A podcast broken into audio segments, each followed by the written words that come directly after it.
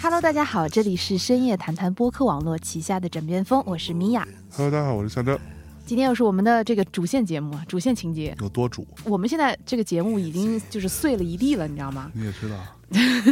就是这个夫妻对谈节目，就是我们的呃像那个游戏的主线情节。然后就是各种什么上什么什么第七啊什么的，就是这个副本啊，啊，然后什么一会儿读个就是枕边读个书啊，啊，这些都是属于你没有时间，呃，跟我录音的时候，或者想要逃避跟我聊聊的时候，然后我去开的副本。嗯，你兴奋一点，积极一点呗 我。兴奋不了。米娅老师，现在这时间已经快半夜快一点了，这个时候非要录节目让我兴奋，我兴奋不了，我怎么不行？我不你你行，不是一个专业的主播吗？你不是一个演员吗？我不是， 我是一个有脾气的人，啊，什么东西？脾气老大了，跟你说，好吧，那老大，我们来录一下。 嗯老大，我们来今天来录一个跟读书相关的节目，这是我们的呃制作人啊给我下的要求，啊，因为这不是马上要什么读书日了吗？你你知道读书日什么时候吗？呃四月多少号？反正我知道，因为有很多人过来让我参加他们的读书节目，多少人？我都推推辞了。去年我不有参与一个嘛，啊、是，然后后来我都推辞了，因为我今年就是就没有读过书不是，是因为我就最近反正就是状态不太好吧，就是嗓子的状态不太好，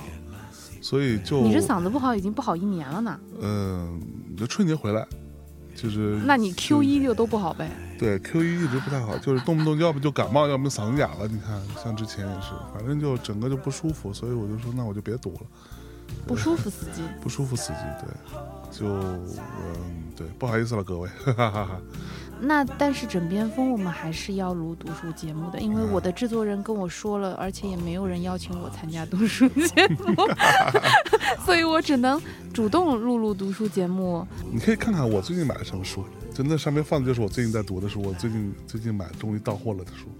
嗯，香生这里有一本叫做《平面设计不只是网格系统，文字排印设计系统》。我觉得他买这本书就是因为这本书本身设计的很好看，所以他拿来做 reference 了。然后呢，这本是莫言的《奇奇怪怪故事集》。嗯。嗯、你们最近是不是就在做这个节目吧，对？在某拉雅，然后我还我还看到了那个张无梦老师再次营业，嗯，然后还有一本，还有一套杂志叫 Brand，所以应该也是从品牌出发的设计杂志，一样也是 reference。我猜的并没有错吧？我不可能猜错的，这个目目标太显一显著了。然后连呃封底的那个 special format 和过 UV 都是 reference。另外还有一些估计是这个 brand 的插页，还有一本叫《跃进书店》，这个应该这是一个日语杂志，是日日本杂志吗？嗯，这是一个插画杂志啊，也不能算吧。它这个杂志叫 ID，哦，叫 Idea。那跃进书店是什么呢？是这本的名字。 Why？但是里面你其实也读不懂，所以你也不知道 why。对，就是看看 reference，虽然蛮好看的。嗯，对。如果要说杂志也算的话，我最近在重新读很多年前的一本 Acne Paper。啊，嗯，杂志不算书吗？你觉得？别这样好吗？ 我只是之前没有把它算在里面，就我是一个很喜欢杂志的人，我也很喜欢。对，我喜欢杂志去构建内容的方式，嗯，就是我觉得书和杂志是向着两个，就是在同一点出发，但是向着坐标轴的两个方向行进的，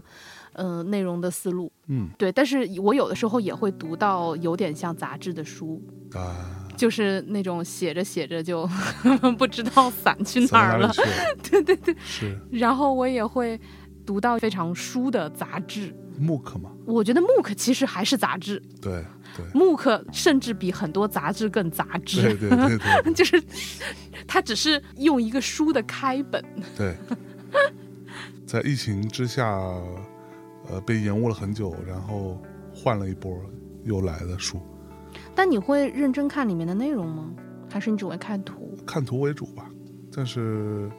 就是杂志类的，我肯定是看图为主。尤其是我看不懂的文字，比如日文的，嗯就像我我我手里边这这本杂志也是我非常喜欢的一本杂志，Brutus Casa，嗯，所以是一个家居杂志。就是它其实我觉得很多其实它的主题或者什么跟家居关系也不是那么大，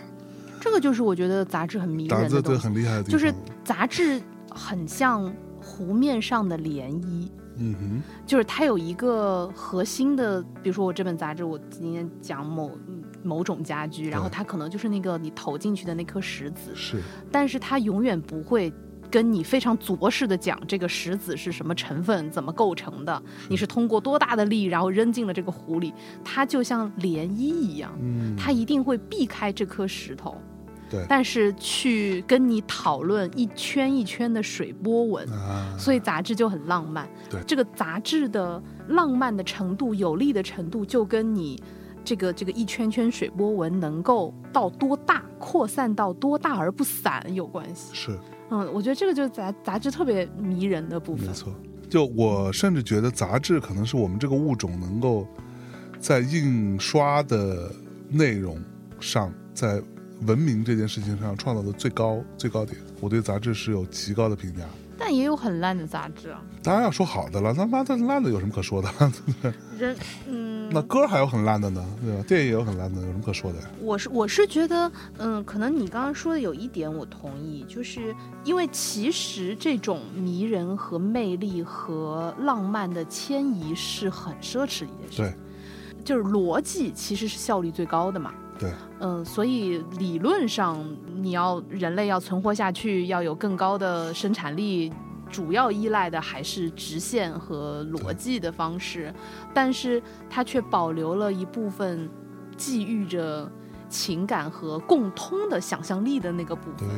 比如说，那我做的太散了，可能就有的人 get 到，有的人就 get 不到了，就不知道为什么这个内容所以在它是个一个杂非常志。好的度的把握。对的，对对对对对的，同时也是一个会让你比较容易进入的这么一个东西。就说白了，你拿拿一本书，嗯就比如说哪怕是莫言的《奇奇怪怪故事集》这样的一本书，我不代表别人啊，我就说我自己。那你拿到这本书，你想读这本书，你对它的这个认真或者说严肃程度，跟你拿一本杂志那是完全不一样的。嗯对书，你觉得你随便翻翻，你是什么都翻翻不到的；杂志你可以随便翻翻。嗯，然后随便翻翻的过程当中，你就可以，哎，我觉得这篇有点意思，我可以读看下去。哎，它这几页排得很漂亮，我可以欣赏一下。其实是是有很多这个部分，我觉得这是很了不起的一一个东西。其实杂志的衰落，其实是我对于所谓纸媒最大的一个遗憾，就是嗯纸媒的衰落，其他那些东西对我来说毫无意义。你说实话，你说报纸的衰落，在我看来毫毫无毫无可惜之处，它就应该衰落，因为它太容易被复制到其他地方了。嗯你说你拿手机拿一个 pad 读一个报纸的报道，跟你在个报纸上看起来有什么区别？pad 上更清楚，印刷的更精美，它的颜色更准，仅此而已。嗯，对，它只有好处，没有任何坏处。但是杂志是比较可惜的，嗯，我觉得，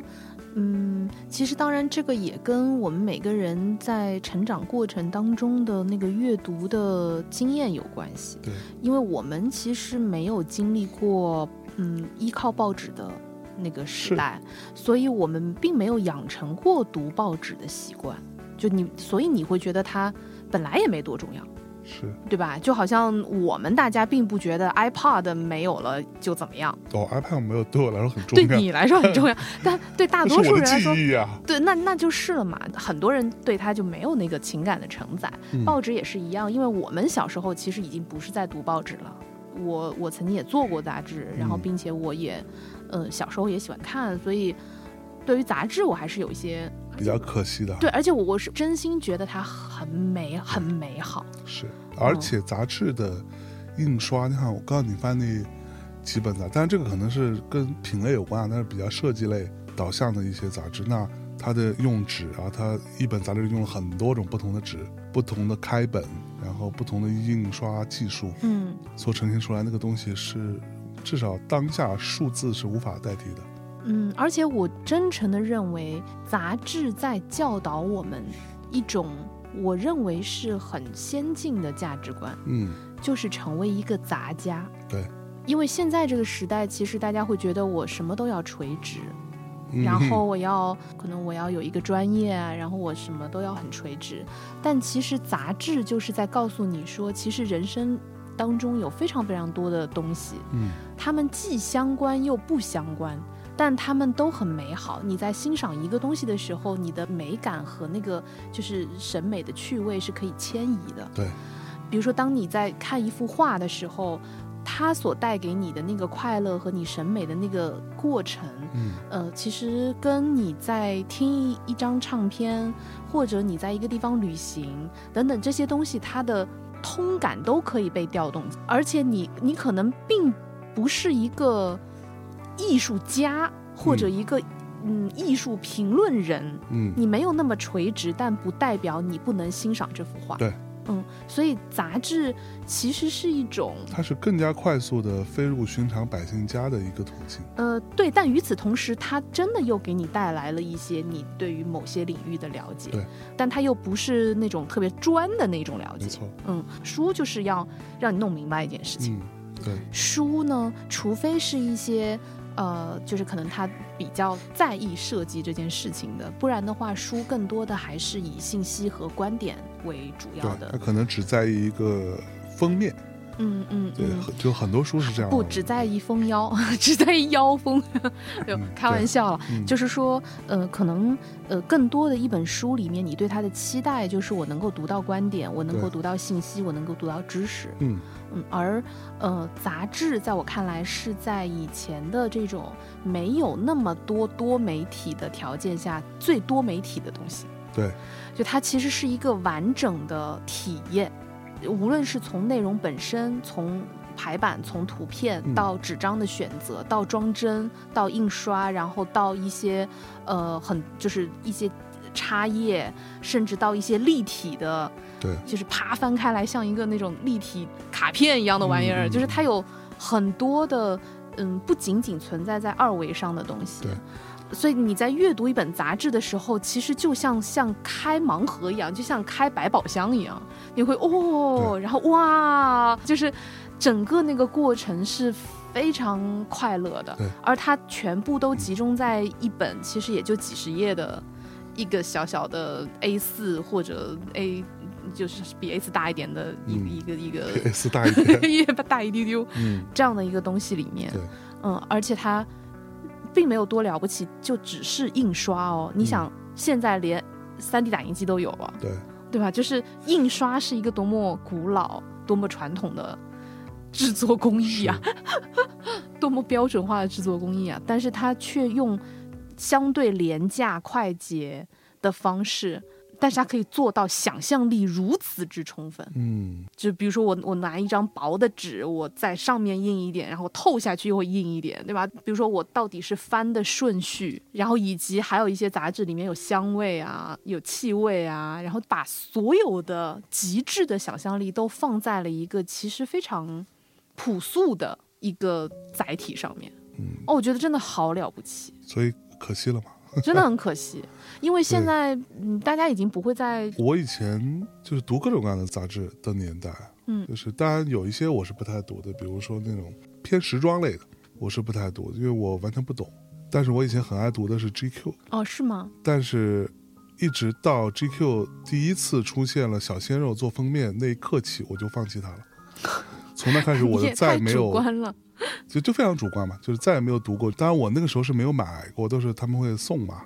然后我就再也不会读，也不会买，也让他们不用再给我了。嗯。从那一刻起，就是因为我觉得，嗯，GQ 是一个，以前我觉得它里边除了时装的内容，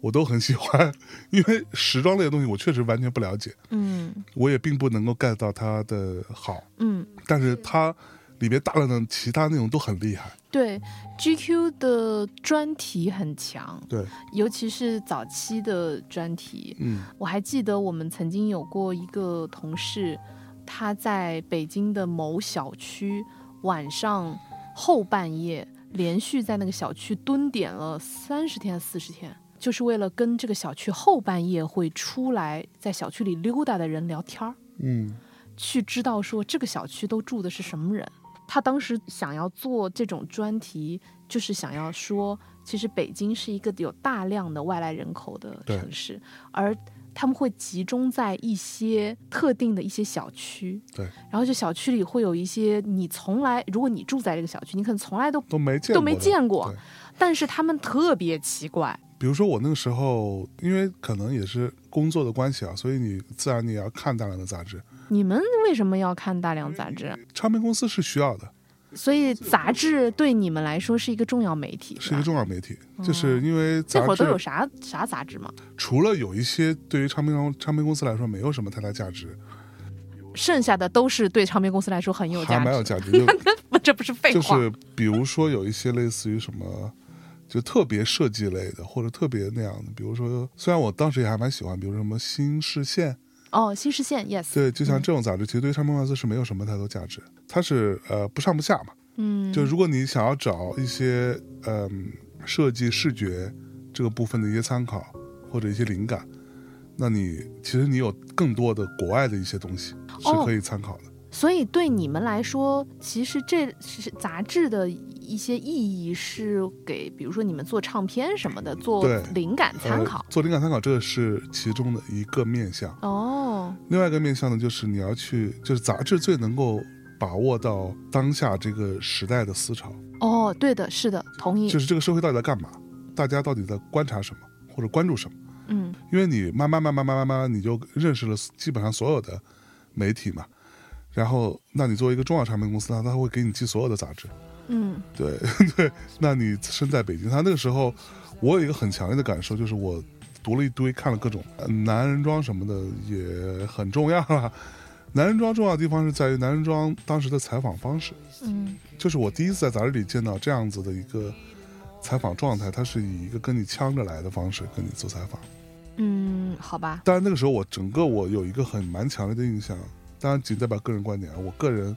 喜欢北京的杂志，我不太喜欢上海的杂志，为什么呢？因为北京的杂志多样性更多，嗯，就是它的所谓的 diversity 这件事情，它会经常戳穿一些事情。嗯就，这个是我觉得它好玩的地方，就是京派的杂志会有这个特点，而上海的杂志呢，很多时候就是为了就是他今天要跟你讲，比如说精致，我随便说哈，他真的就这一本都在讲精致，你是说它的涟漪就很离得很近，就就很近，就很着实。对。但是北京那些杂志有时候就会出现那种。今天跟你讲精致，他也讲了一堆精致，然后突然之间有个一篇两篇跳出来说，其实精致就是个屁，你知道他会有类似于这样的，然后我觉得哇，哎，对哈、你看他好像很耸动，呃，通过他的一些一一些形容、一些行文、一些图片什么，然后就告诉你说，精致这个事情是一个伪概念，从头到尾，它是在什么时候、什么被发明出来的，什么诸如此类。我觉得哦，原来是这样，就我觉得它的那个多样性会更加有更加有趣那。你还是看的不够多，这是一个很常见的技巧。我来吧，不，呃，但我我是觉得呢，其实，嗯，你刚刚说到，比如说北京的杂志或者其他不同的城市的杂志，嗯、各个地方的城市杂志的确会很明显的带有那个城市的城市气质。对，嗯，大家所关注的事情也的确不大一样。呃，以及包括从图片啊，从文字的呈现，就是那个语气，呃，包括从拍摄，就是视视觉的部分，就是差别真的很大。嗯，这个其实你刚刚说到，嗯，可能北京的杂志会多样性更多一点。我觉得那是因为在那个时候，的确北京在呃文化生产这件事情上要更扎堆儿。嗯，嗯，对。其实现在没有那么扎堆儿了。就上海，你会觉得更更愿意去传达，或者说某种意义上的赞颂某一种呃大家公认的高尚、美妙这件事情。嗯，我倒不这样觉得，我觉得只是，嗯，相对来说，在上海的，嗯，就是就是、呃生产的内容，它会更靠近消费一些。啊，就是所以你会觉得，比如说你就一直在讲精致，是因为这本东西里头有很多产品，嗯，你才会有这个感受，啊就是因为它更靠近消费，对，更像是我介绍给你一些你当下可以得到的东西，对，大概是这个感觉。是所以以前你就很少花钱买杂志了，不是有很多我也会买的，但是这得看，就是有一些是就是国内买不到的，就它并不是国内出版的杂志，那你自然没人没人送你嘛。嗯对，其实我现在回想起来，对我影响比较深的杂志，尤其是视觉层面上，我之前好像有提过，是日本有一个杂志叫 S- 叫 Studio Voice，嗯哼，呃，它后来停掉，后来好像最近几年，两三年又复刊了。它是一本特别亚文化的一一个杂志，对它虽然就它里边充斥了大量的什么摇滚乐，什么、嗯什么涂鸦，什么么什么漫画，什么那种日本的各种非主流什么的，就他给你的非主流，就真的是非主流到一个就就是那种视觉奇观的非主流，你知道吗？因为我读不懂嘛，所以我大概都是在看图，嗯 是看图对猜他的意思。，对，看看图，看排版，然后它其实就是一本这种，你可以说是日本的亚文化的一个浮世绘这样的一个一个存在。嗯对，一个众生相，但它更加偏向的那个部分是比较朋克一点、比较摇滚一点的那个那个劲儿的。对，嗯，所以以前我是还蛮喜欢的。我家里边至少这个杂志，我回去书架上翻一翻，在书架的背面 可能估摸着多了没有，我觉得四五十本儿、五六十本儿应该是有的。啊、是吗？嗯，因为我们就我跟象征结婚以后，我们俩搬到一起以后，嗯呃，我们分别都寄了非常非常多的书和杂志回各自的老家， 嗯对，因为实在是放不下放了。不下。对嗯，所以那天我还在翻，就是我以前有好多的，呃，一些从国外就是生背回来的那种杂志，就巨重，嗯，然后好像也都不在家里了，我觉得对可能被我那个嗯寄回老家，寄回老。家去了，嗯寄回给我妈 了，嗯，可能是，对，然后这个是一本，然后另外就是呃，我之前也提过，就是 Ray Gun 嘛。嗯嗯嗯，对，《Ray Gun》也是对我影响很大的一个杂志。那个是大体上，因为它是英文杂志嘛，所以嗯你想看懂还是可以看懂，而且也不是太复杂。嗯。 《Ray Gun》跟 Studio Voice 精神内核有点类似，嗯对，《Ray Gun》更加 grunge 一点，你可以说，对，那就更加垃圾一点。嗯对，所以那它的主设计师就是 David Carson，对，也是对我来说非常重要。就是我现在回想起来，我有很多很多很多的这个积累啊，或者说嗯吸收的时间都是在杂志上度过的。嗯，所以我是很感恩杂志这件事情，然后我也深刻知道它的好。对，我觉得杂志就非常像一个买手店，嗯，就是说，对嗯，他的那个主编或者这个编辑团队就像那个买手团队，对，嗯，然后他比如说那个主编就像这个买手店的主理人，对，他一定会有他自己的非常明确的他的价值观、他的口味、他的偏好，然后他的一些嗯审美趣味，嗯，然后这些东西会非常强烈的贯穿在一本杂志里面，他和他的团队做出来的杂志里，没就错像你走进一个买手店，你你立刻就会知道它里面是什么牌子。大概他喜欢哪种类型的衣服啊、然后大概多少钱， 然后是一个什么风格调性的一个对店，嗯，我觉得这可能也是也是它比较鲜活的一点。就比如说，是当我在读书的时候，当然小说另说哈，但大多数的一些呃讲可能嗯专科的这样的一些书，它的人的存在感并不高。对，嗯，但是杂志是永远能感受到有这么一个人格存在的。对，这个是非常了不起的事情，嗯也包括就比如说中国的，其实读库我是很喜欢的，嗯，对为什么读呢？库是它是 MOOC 嘛，就嗯之前。现在小红所在所就职的地儿，嗯对读库我我我是最早期买了一本，然后其实这那本应该是他们第一本，我甚至觉得那时候还有报刊亭的年代，然后那本就是他写的是郭德纲，哦，他开篇那篇写的过单，我看他大概的那个意思，现在我有点记我有点记不清了，我觉得写的非常好。他大概跟郭德纲跟了两年，嗯写一篇这种特稿吧嗯嗯出来，还蛮长的。他那那个年代就是郭德纲刚准备要起势，在民间有一点小威望，但是并没有被呃更大的大众所了解。嗯仅仅仅在北京地区，然后生活也并没有特别呃怎么说富有，就在慢慢成一个牛市的嗯一个那个状态下所呈现的那个郭德纲，我觉得哦这个好厉害，写的好好，对，这也是我非常喜欢读杂志里面的人物稿。嗯，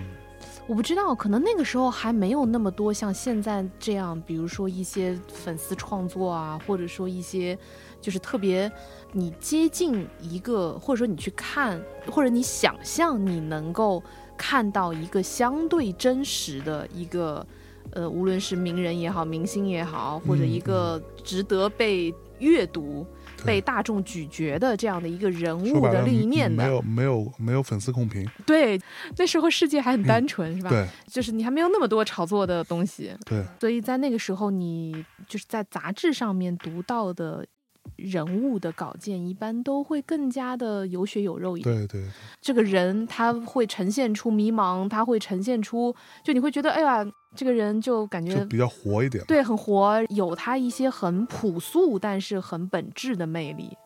这个现在越来越少，但是就话说回来，我觉得所谓的自媒体时代哈，人人当然都可以是是评论家，人人都可以是写手，人人都可以是视频作者，但是缺少了，或者说这个筛选成本会变得更高。我随便举个例子啊，比如说以前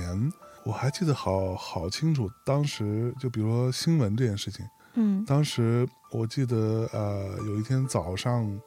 很早，然后我一个朋友给我发短信，那时候没有微信的，给我发短信说，呃呃，Michael Jackson 永远离开了我们，永远怎么怎么着，写了还蛮长的。我的第一反应是，我会先打开电脑，然后打开，当时是打开新浪，你就发现新浪的首页有一个很大的标题，写着迈克尔·杰克逊怎么样去世什么之类的，啊、离奇死亡什么之类的，对吧？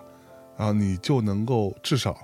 在那个时候，你有一个相对来说这个这个消息的权威性，它到底是不是真的，嗯对吧？嗯，你有一个这个呃去查证它的一个路径，但现在很难了，现在就你感觉越来越难。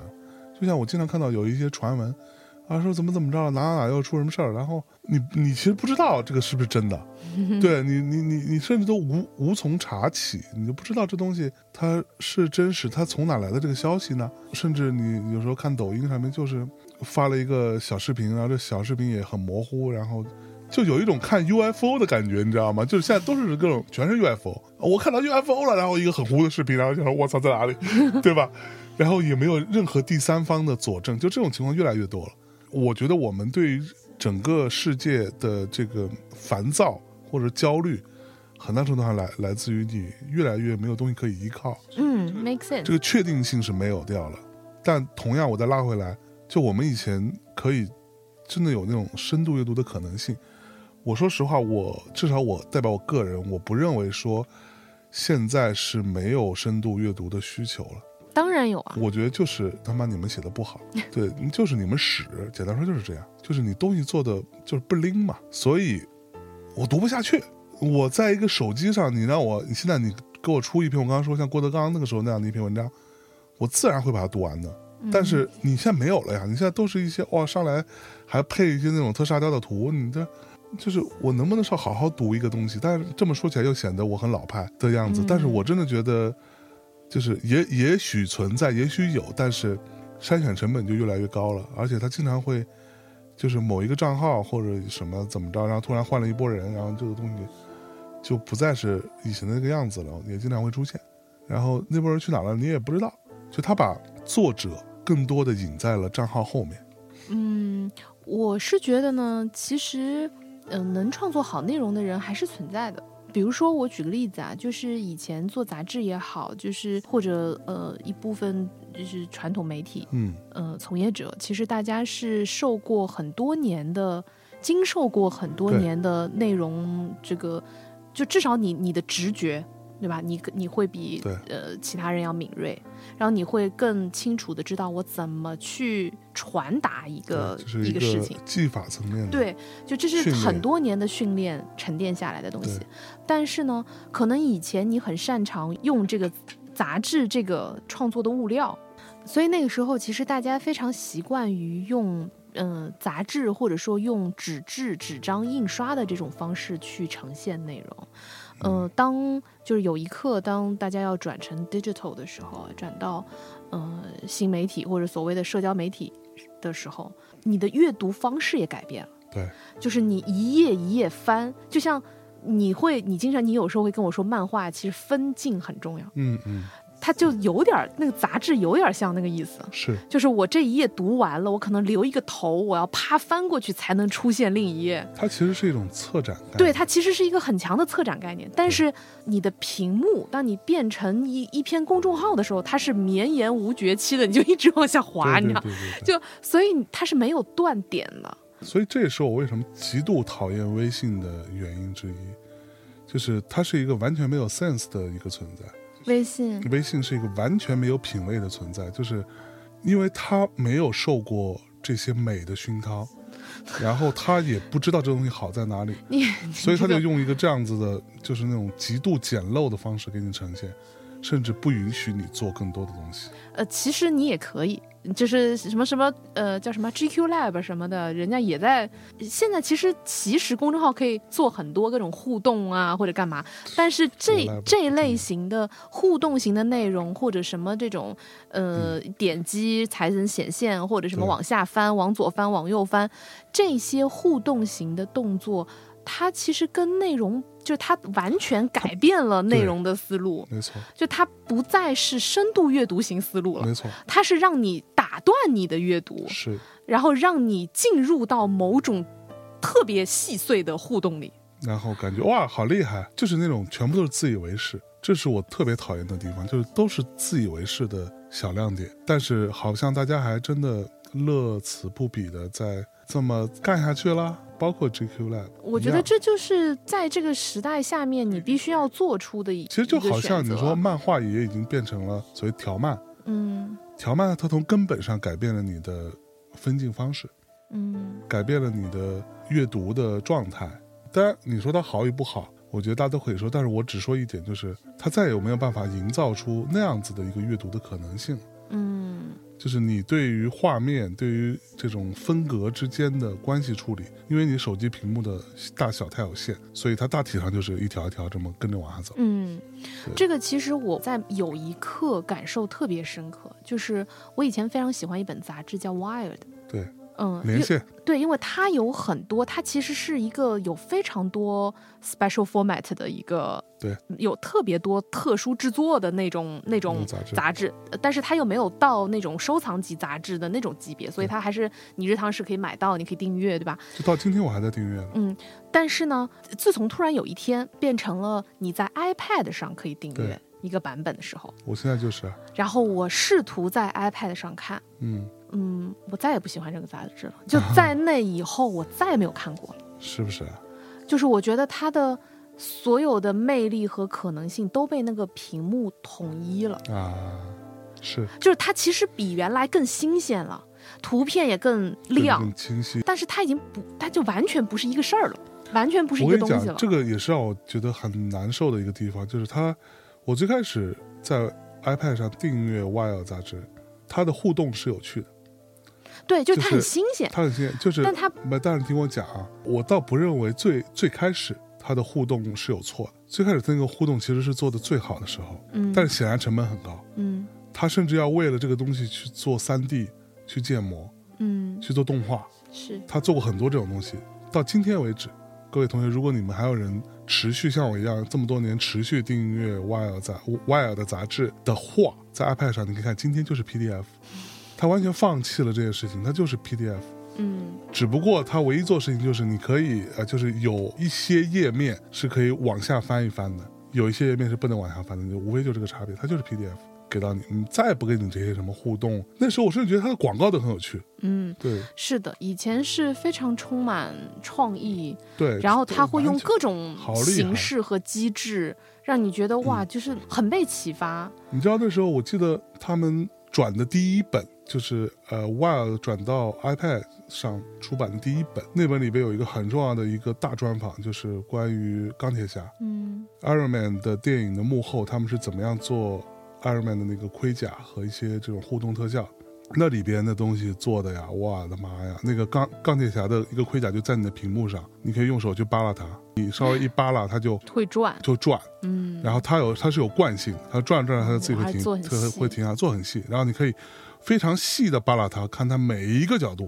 每每一度的变化。然后你你可以点它下边还有，你可以点它那个头盔再放大。它其实是在讲这个电影工业背后，它其实这些东西做的很都很合理。嗯虽然说它只是个道具，但是它已经做到很合理了，就是跟以前有一个有一个很大的进进步啊什么的在讲这件事情。哦，那个东西再也没有了。后来就做了几期之后，到今天真的，我还在订阅它，只是出出于对它的一个敬意吧，对于它曾经对于我的帮助的一个敬意。对，就像我们以前很爱吃楼下的小小，嗯，自从小小换了老板之后对，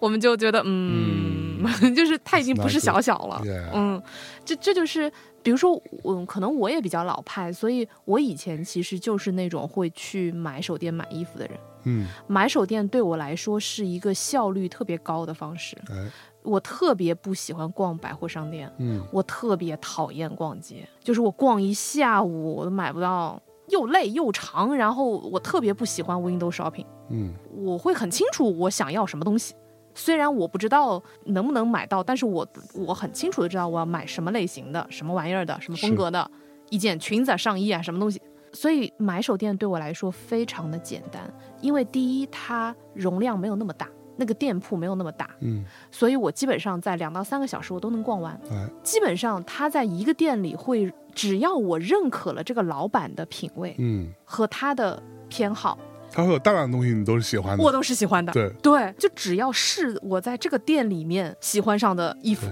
我总归是会买的。所以，我其实我可能是栋梁最早一批是，嗯嗯用户，嗯，就当他还在国子监的那个那个小小胡同里那会儿，因为对我来说效率特别高，对，不需要到处寻寻觅觅，而且我非常清楚的知道我没有办法得到全世界所有的好东西，对，我觉得这就世是上的好东西是买不完的，买不完的，对这，话是谁说的来着？忘了，小韩说的， 对，我在在日本的时候，世上的好东西是买嗯不完的，都看什么都想买的时候，劝自己，对， 但的确是这样。然后我买到了我想要的东西，在我能够预见的选择范围内选择到了我认为最合适的，然后这件事儿就过去了。嗯我就可以高效的 move on，对吧？去干别的。我觉得杂志对我来说就是这样一个东西，而现在的这种互联网的广阔的互联网环境，其实就是一种数字贪婪主义对。 我今天要上一个主义，哎，就是你觉得我看完这篇还要看下一篇，看完下篇还要看下一篇，就是自从网页时代开始，大家就会有各种延伸阅读，各种超链接。对，然后你看完这个看下下一个，看完下一个，永远看不完。嗯，然后你特别贪婪的觉得我必须得把我今天吃瓜，我必须得吃到底，我必须得把所有跟这个瓜相关的东西我都看完。我得吃干抹净了，对，敲骨吸髓，但是然后呢，就嗯就只吃个瓜而已啊， 就是，所以我有时候会在现在的互联网环境下会觉得很局促，就是嗯你最开始说的那个很烦躁的那个点，对我就会有那个感受。没错但以前我会非常享受一个下午，就是好好的去慢悠悠的读一本我很喜欢的杂志，喜欢的就再也没有那个，啊，那个时代真的很难回来了。我记得那时候就是周末，我会给自己一个下午，这个下午我就是呃周六下午或者周日下午，我就是从家里面打个车，我去到三里屯儿，那个店叫什么我都忘记，了，叫什么什么 boat，什么什么什么什么船，那我我太年轻了，对， 我没有去过那个船，就是那个什么什么船，对，它就是在三里屯儿那个主街的边儿上，它就是一个吃，呃，你可以吃点儿三明治啊，喝个咖啡，然后会有什么那种小橄榄啊什么，就类似于这种东西。嗯，啊你然后那时候那么小资呢？就但它因为我去是因为它的三明治和它那个披萨真的好好吃， 对，呃，它是一个一地中海风格的那么一个装修，就蓝蓝的、白白蓝蓝的那种， 然后一个小房子，我就在那个小院子里坐着，那个下午我就可能就带两本杂志去，可能两三点钟到那儿。那时候可能还没吃饭，点个东西吃午饭，喝咖啡，坐在那里把杂志看一看，看到晚上七八点钟打个车回家，那个是再也回不去了。嗯，那个时候你没有什么太多的什么这种人可以过来找你啊。那时候偶然你会觉得，哎，我今天差不多了，然后我就突然之间发一个什么微博，那时候就是说，哎，我现在在三里三里屯，有人要一起吃饭嘛，然后关注你都是你的朋友，然后然后可能就有人说，哎，我也在，咱们一起约约个饭吧。可能偶然会这样，大体上你就就是那个闲暇的几个小时很难得。嗯，而且结束之后，就完成之后你非常非常舒适。对，而且你你真的大面积的看到了你所喜欢的东西，因为对你是提前选择过的这本杂志。对对然后，但是这个跟我们现在互联网看到的喜欢的东西可不一样，嗯，它的面要广得多得多。对，就是杂志，我觉得厉害的地方就是，你可能是就像比如说我如果不看这种日本的这种杂志，我也不会知道，我是在一个讲摇滚乐的专题之后看到了一个关于日本的什么这种手工做的一些木碗跟木勺子的一个专题，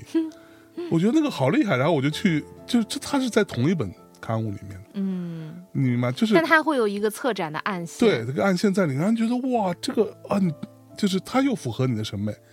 但是它不是像今天一样那么给你那么窄的东西。你今天像你今天，我们这特别讨厌说，就我其实一直觉得这种什么瀑布流这种这种浏览方式的最最早谁发明的我不知道。比如说，我记得我第一次看到这种东西，其实是 Pinterest。嗯 Pinterest 瀑布流是有道理，因为它是一个看图片的一个网站，它是一个，你知道吗？它是一个是大大体上是设计师来用的。你可能通过 A，你在里面去看到 B，然后就这么类似的风格转来转去，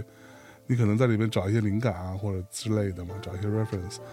但是后来当你发现什么各种视频啊什么这个那个，所有平台全部都在用瀑布流的方式的时候，瀑布流是非常贪婪的，因为嗯你永远刷不完。嗯，而随随着你对它的训练越来越多，它给你的东西越来越窄。而且你会发现你的阅读或者你吸收信息的，嗯、这个节奏感就被它规训。完完全规矩，就是当这个系统意识到你是一个，比如说喜欢看什么观察者网，随便讲这样的人，那他他就慢慢慢慢，他给你推的全都是这种偏战狼式的这种视频，嗯，偏狭隘民族主义的视频，它全是这种东西啊。是，我觉得就是价值观是一件事儿。但是杂志不一样，杂志就是哇，真的是五花八门，但是就它是在审美逻辑上，它给了你一个大概的一个方向，但是它一直在是在不停的突破一些东西。嗯，而且我说的这种阅读或者吸收信息的节奏感，是说，比如说，当你在读一本杂志的时候，它其实是有一个，比如说，它有一些小块的东西，有一些信息的集合的呃专题、一些专栏，然后它又会有一些以阅图，就是读图为主的对大片什么的。我举个例子哈，如果是以时事 GQ 举例子的话，然后它又会有很着实的特稿。呃，或者是一些什么人的专栏，它需要你变化不同的那个注意力的百分比。然后有些你是很舒适的欣赏这个图片，但有些你要很认真的一句一句一句读他的观点，对然后你又会跳出来看一些啊是信息，对对吧？然后你又进去看一个啊那个模特的什么展示，对然后你又过去看，然后你再往下看，可能会有一些给你推的一些产品哦，上面还标着价格，对吧？就哦，那这东西好贵哦。然后你现在就嗯嗯，然后你再进去又读，所以它会不断的调整你，你在获取不一样的信息。所以虽然你是在读同一个刊物，但是读完以后你会觉得很，你吸收到了大量的不同类型的信息。嗯嗯，然后你也不会觉得疲惫，你反而会觉得被动态修复了。对 我最近在说，一直在在跟别人讲“动态修复”这个词，是因为我我在一个健身房叫 Space Cycle，他们有一个 Body Combat 的一个课，然后他的那个课程的描述里面说这是一种动态修复，我觉得这个词太牛逼，我老是是嗯，拿过来用。再往下你就为梦想窒息了呗，呃 生我态化反，生态化反 对。嗯动动态动态复。修复，对，对，所以你我们 combat moral combat，所以你就在不同的、不一样的类型和信息的密度下，其实你是被滋养了。它其实跟你读一本书也不一样。嗯读书其实很多时候，有的人会觉得我读我读不进去，嗯，是因为它没有这个节奏感。对，就是所以你或者说大多数的书吧，没有是这个节奏感。读书更像是你要，我自己的观点啊， 我觉得读书像是某一种献祭，什么是献祭？就是你要把自己先交先出丢给这本书先丢给这本书，对的你要有这个决心，你甚至要有一丢一丢丢勇气，啊，那倒不至于。就是你才把自己丢到这本书里头，然后你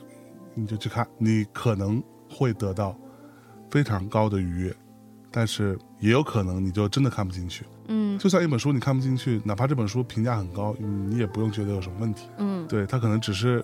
它的行文、它的语言节奏、它的呃内容、它的人物什么 whatever 这些东西，可能跟你就是不搭，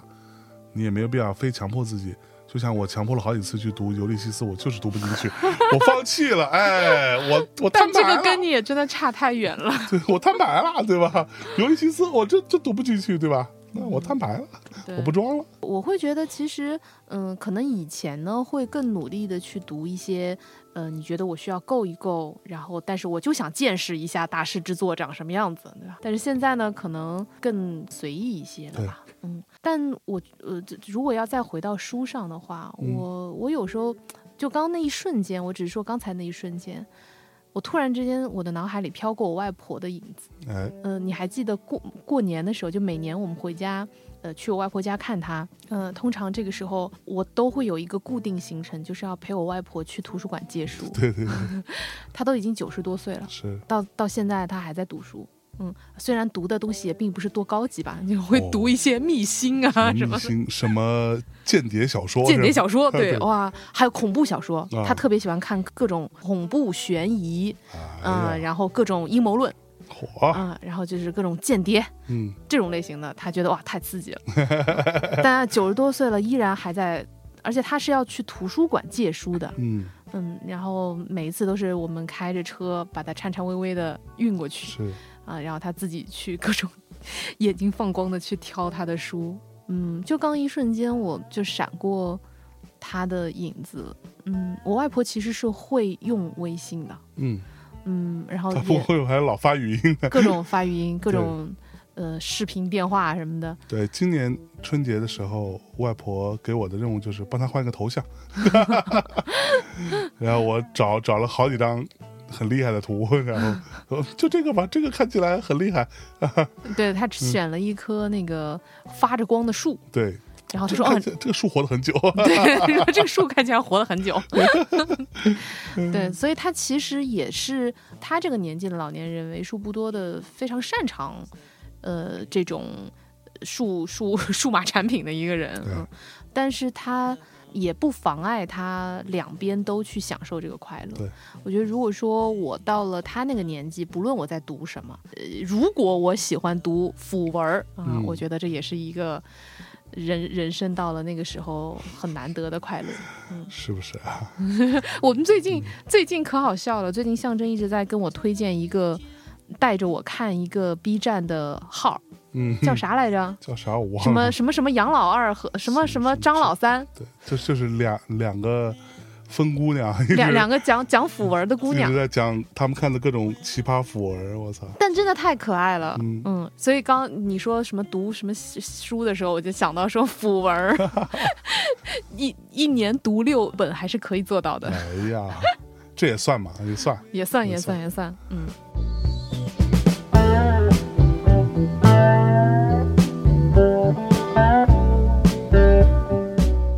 哎，那虽然是到了节目的尾声，但是我们在一个读书日的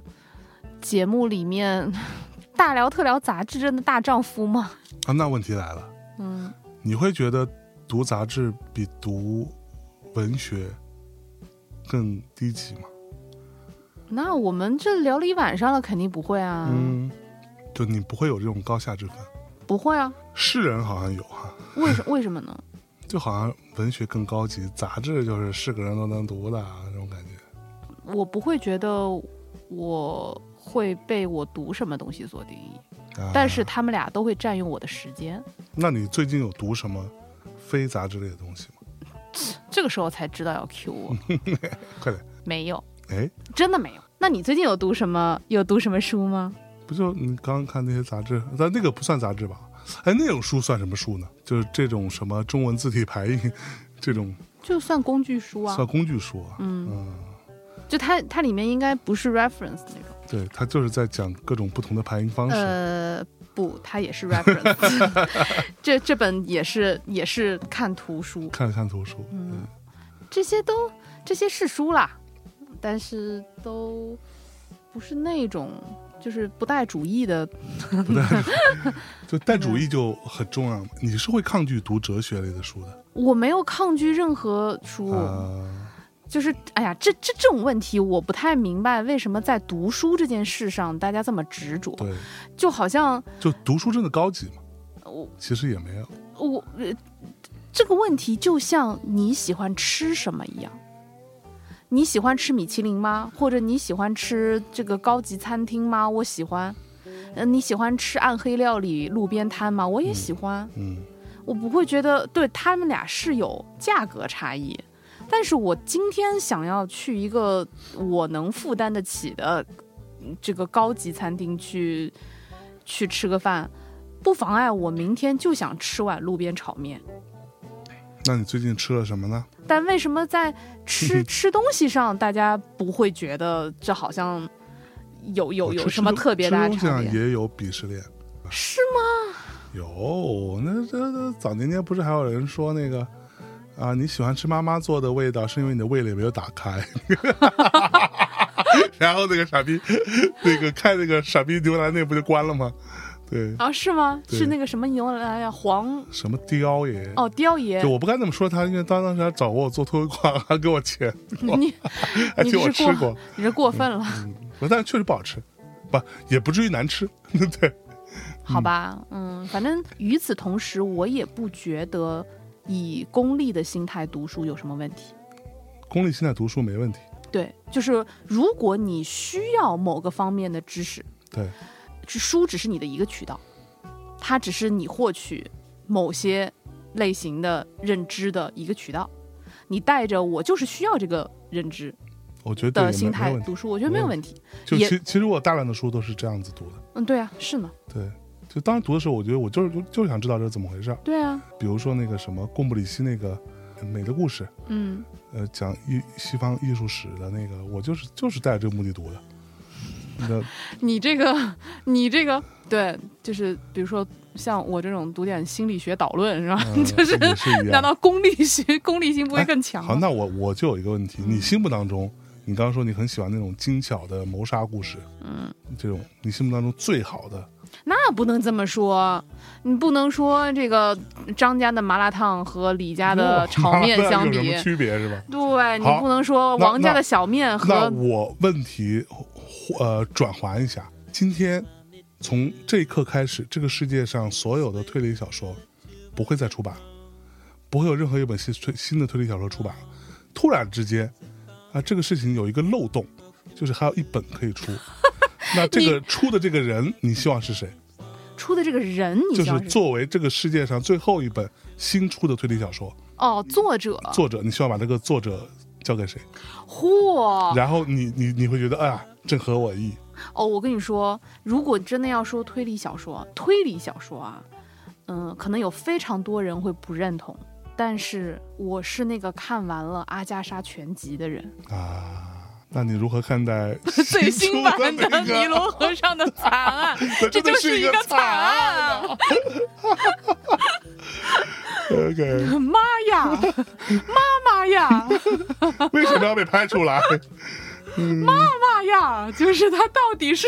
服务了谁？ 到底谁会因此而高兴？对，而且最开始说哦，有有那个呃，叫什么盖尔加朵，嗯，盖尔加朵高兴吗？盖尔盖尔加朵很快就死了， 就啊，天哪，所以所以你会选谁吧？哪个推理作家还在世的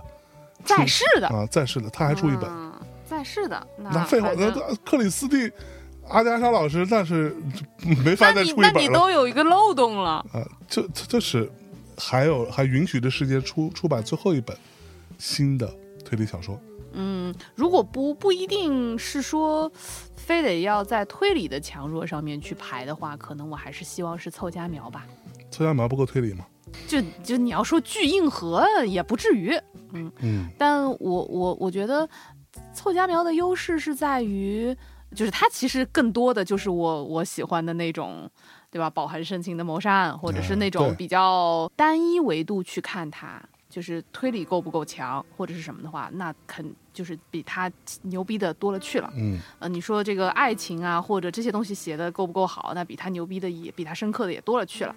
呃，但是呢，他就处在一个很舒服的枕边读书的那个位置，嗯，然后他也没有特别的深刻到你抱着这本书就百年孤独了，嗯、然后呢，对《百吧？年孤独》你有读完吗？我没有， 《百年孤独》我有读完，然后呢，孤独吗？我觉得真的挺好嗯的，《百年孤独》是好读，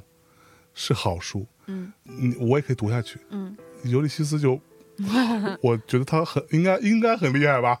但是我读不下去。嗯，《百年孤独》我没有读完。我开始读《百年孤独》的时候，就是在我觉得，就是在在你觉得读名著都没有意义的情况下，嗯，就是就是那会儿还比较年轻，嗯就你对孤独的理解比较，就或者说你对于这个主题就，你看到这四个字你就很片你面，心里想说老娘才不孤独呢，是吧？就是。那会儿就还处于看啥啥都不服气的那个年代，嗯嗯嗯就是你特别讨厌那些看透了的人， 就你就觉得你的人生那当然这这句话就非常的不敬，嗯但是那会儿你会觉得这些从人生走过了以后，试图写点什么的人，就真的很烦。但是我觉得现在你可以读一下，嗯，你我觉得以以我对你的了解，你应该会会喜欢。会很喜欢 这个，哇，简直嗯，厉害厉害！还有一些我没有读下去的东西，比如《三体我哦《三体》我也没有读下去，》，我读了一部分，但我读不下去。我之前也说过嘛，我也读不下去。就它对我来说，并不完全是文笔啊什么的问题，嗯它就是读了几次，我都剪不起来那个毛线头儿。就是比如说，我对今天读一段儿，然后然后我对就后来忘记了，了对对对对对对 就对，是然后我看着我每一次，所以你知道《三体》最好的是什么吗？嗯，就是看那种，我觉得网上好像是有人是花了多少八七八十分钟把整个故事给你讲了一遍。嗯我把那个看完了，我觉得嗯挺好， 挺好，这故事很好。但我又觉得我不想那样，嗯就是可能我我还是希望有更高的期待，所以说呢，我会觉得我需要自己去体验这个过程，嗯嗯，所以我其实是特别不喜欢那种所以你把看，书嚼吧嚼吧再给你吐出来的那种，那我推荐一本好不好？嗯。推荐一本莫言的《莫奇奇怪怪故事集集》，不许推荐 了，你们都 你们都不知道， 这已经是我们刚 我们我们录的第二遍了。我第一遍的 我时候，象征用了三分之二的时 间，不断的在推荐这一本莫言的奇奇怪怪故事集，就这一本 书，来回来去讲了三十分钟， 然后被我，然后我我逼着他把整个的这一段都剪掉了，现在还是抓住了这个漏洞，又试图要反我就我就复说辟一，你句，就要复辟 我就说一句，我就说一句。你最常读书的场景是什么？睡前。对我也是，睡前躺在床上，靠在床上，哦，我我哦不不不，我补充一下啊，侧侧上，那倒没有， 我测没有你长，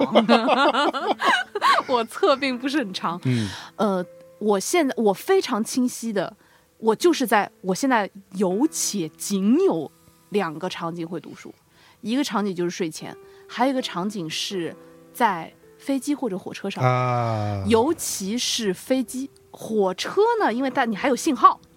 对吧还？能干点别的你。还能干点别的，你有时候还得写写东西啊，或者就是干干点别的。但是在飞机上，嗯，你就离线保存了以后，你就对只能看书或看剧。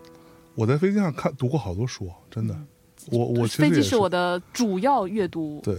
我在飞机上是这样的：如果这本书好看，这本书我觉得真的有意思，我读下去了，我就我就会整个很快速把它读完。我也是，但是如果我读了十五二十分钟，我没有觉得好看，我就睡着了，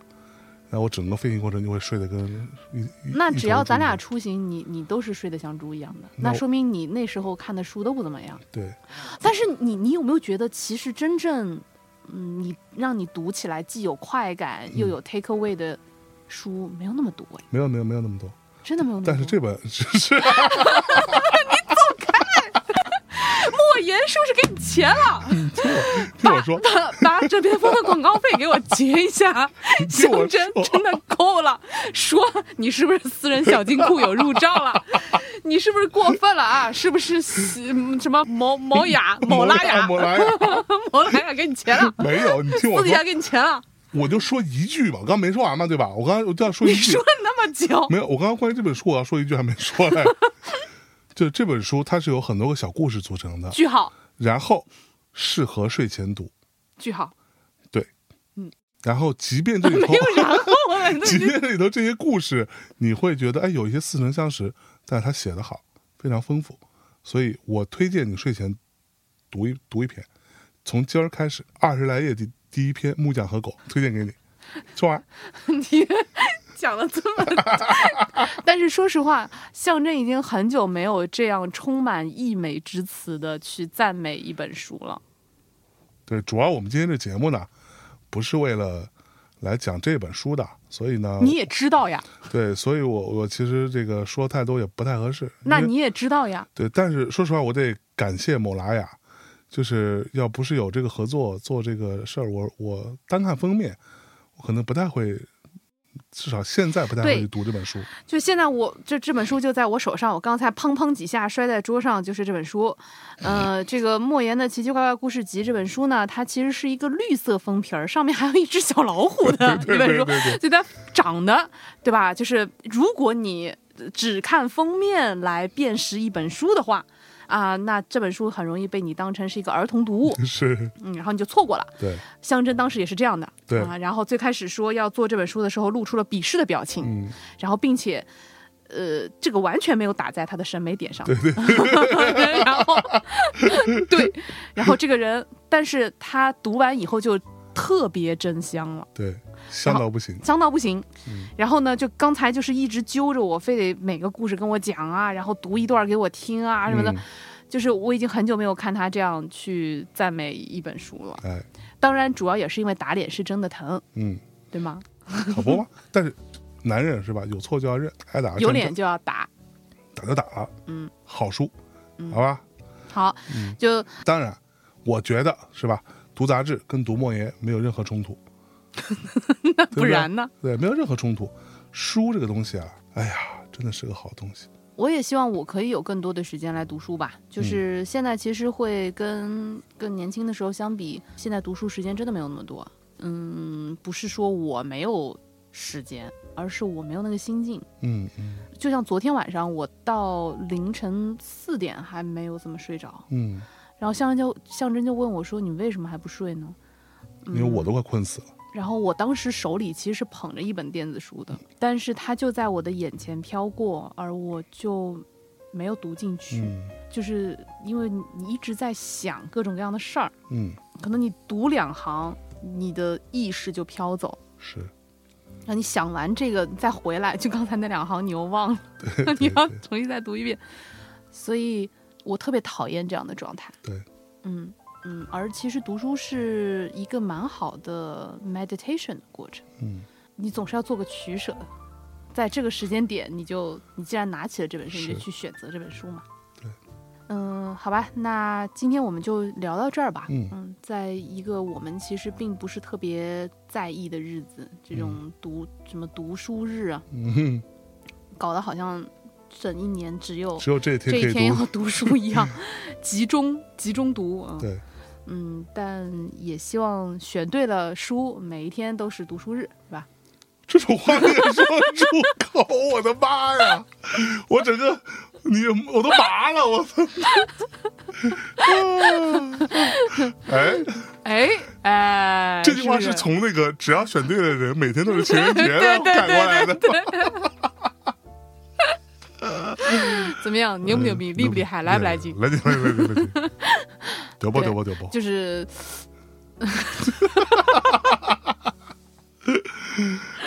行吧，啊、嗯然后 希望这个就是希望下一明年的读书日的时候，当我们再给大家。嗯、在跟大家聊读书的时候，可以有更多在读书上的建树好的，啊。嗯那今天的节目就先到这儿啦。好嘞，嗯，那大家晚安。拜拜。